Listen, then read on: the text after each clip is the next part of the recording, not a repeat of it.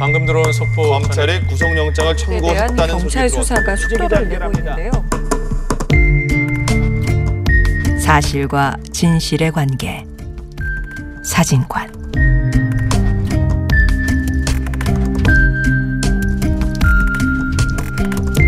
언론의 중요한 기능 중에 하나는 우리 이웃들이 어떻게 살고 무슨 생각을 하는지를 알려주는 것입니다.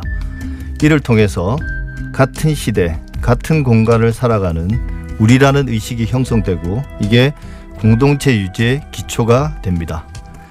명절 때마다 나오는 어, 민심 기사에 혹은 민심 탐방 기사에 대해서 오늘 이야기 나눠보겠습니다.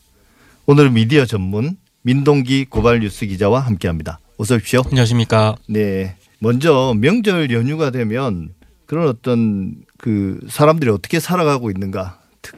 특- 뭐 새로운 라이프 스타일이라든지 그다음에 사람들의 어떤 이 생각의 트렌드 이런 것들을 보여주는 기사들이 많은데요.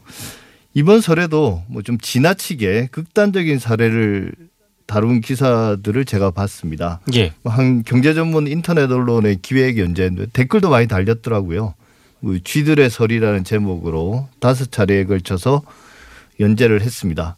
이 기사 읽어보셨나요? 네, 읽어봤습니다. 예, 어떻게 보셨습니까?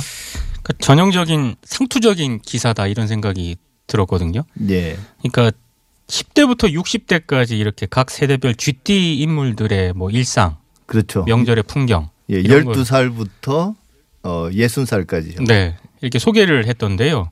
근데 물론 이제 이- 이렇게 사- 생활하시는 분들도 있을 겁니다, 아마. 예, 네. 있을 건데 이걸 과연 일반적으로 이제 세대를 대표한다고 볼 수 있느냐? 이게 이제 언론 보도를 하려면 이게 굉장히 중요한 포인트인데요. 그렇게 일반화하기가 굉장히 어려운 그런 음, 사례이지 않나 이런 생각이 예. 좀 들고요.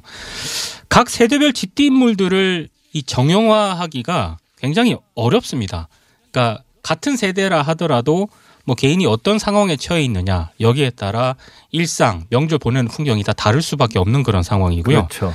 그리고 특정 개인의 명절을 소개한다라고 차라리 소개를 했으면은 차라리 뭐 괜찮았을 텐데 이게 각 세대별 쥐띠들을 뭐 대표한다는 식으로 기사가 일단 그렇게 나가, 나갔기 때문에 읽어보는 사람들은 뭐 다를 수 있는 그런 상황도 얼마든지 있는 거 아니겠습니까? 그러니까 지극히 지극히 주관적이고 어, 각 개개별 특성에 따라 다를 수밖에 없는 상황인데도 불구하고 이걸 세대를 대표한다는 식으로 보도를 하다 보니까 고개가 이제 갸우뚱할 수밖에 없는 거고요.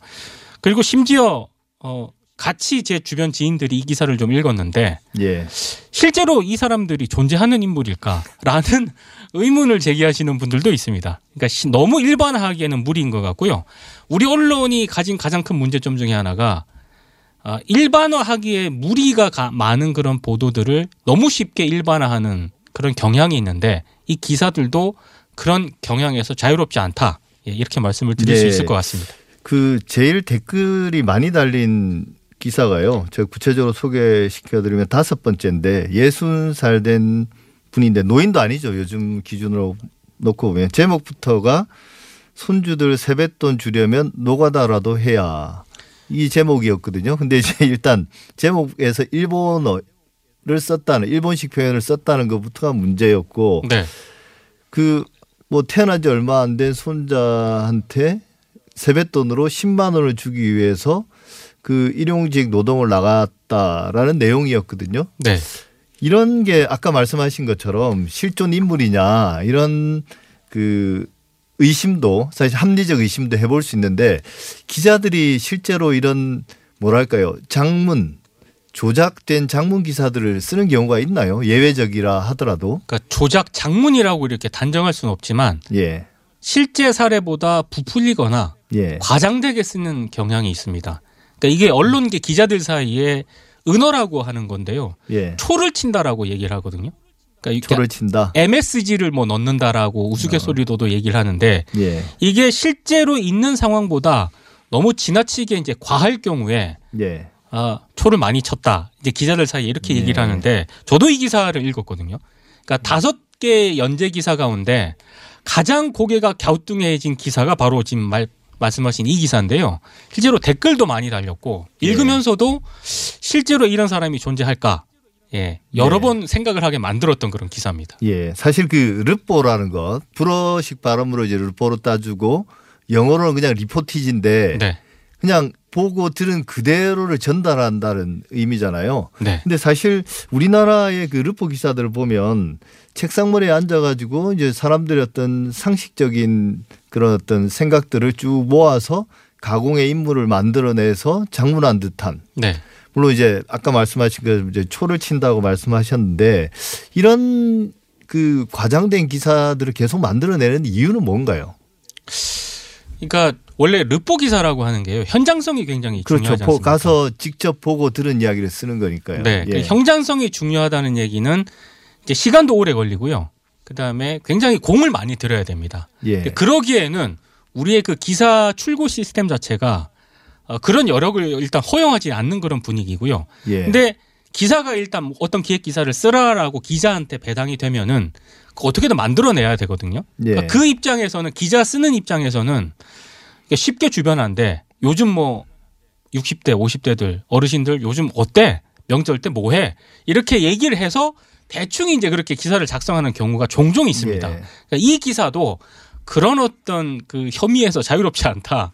읽으면서도 그런 생각이 좀 들더라고요. 예, 뭐 저는 사실은 물증도 있어요. 왜냐하면 물증이라기보다 저의 합리적 의심인데 이 기사 내용에 이제 어, 설 당일 날 친구들 만나서 바둑 한 판 두고 술 한잔 하시고 이제 서로 살아가는 이야기까지 하는 거였거든요. 네. 근데 그 기사가 올라온 게 낮 12시에 올라왔거든요. 네. 인터넷에.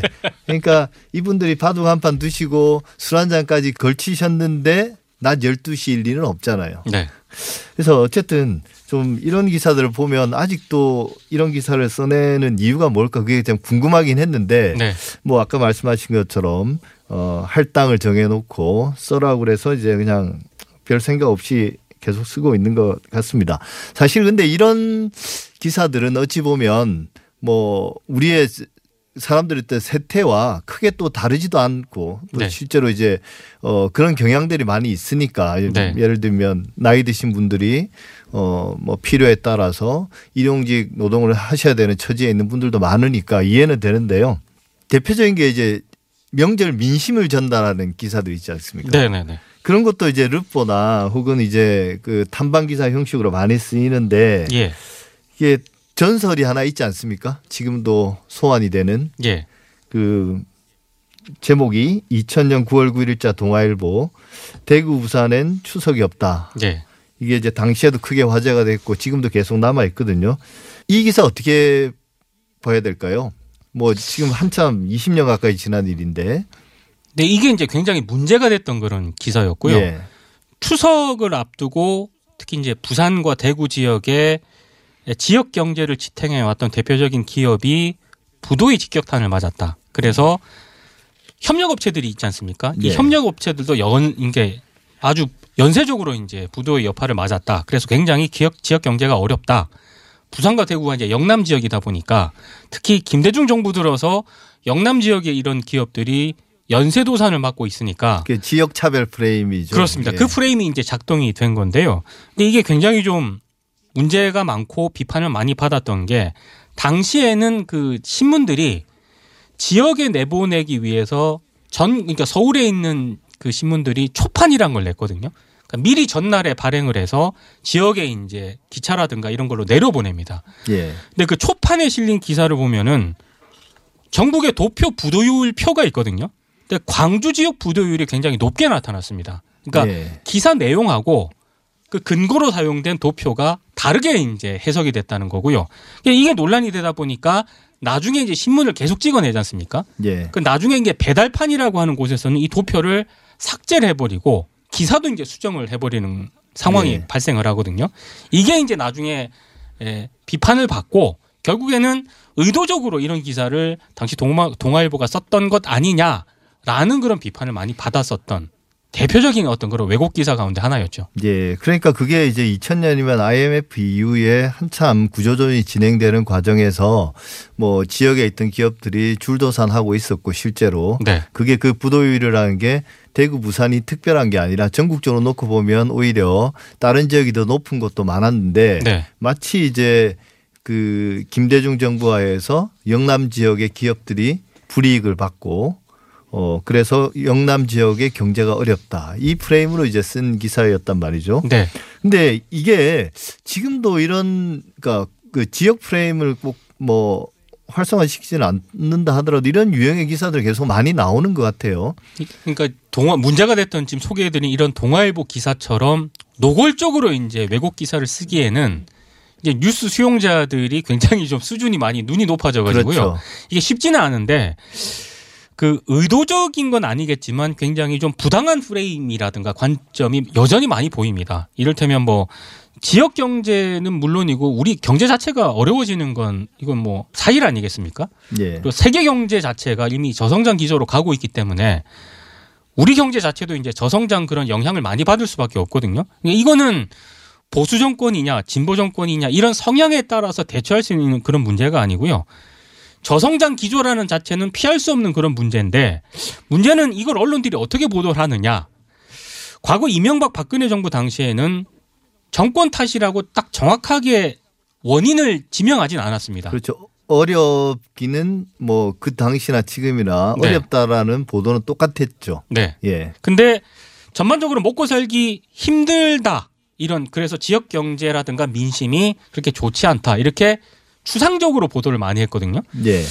근데 노무현 정부하고 지금 문재인 정부 들어서는 일부 보수 언론이 이건 정권 탓이다.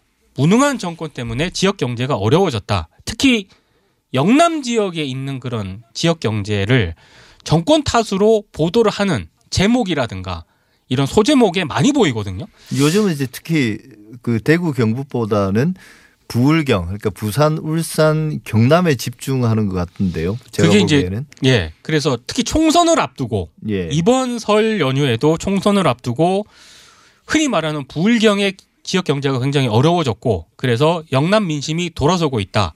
이번 4월 총선 정부 여당 입장에서는 쉽지 않은 송- 총선이 될 것이다. 이런 보도가 굉장히 많이 나왔습니다. 근데 구조적인 측면에서 우리 경제가 어려워지고 있다는 그런 거하고요.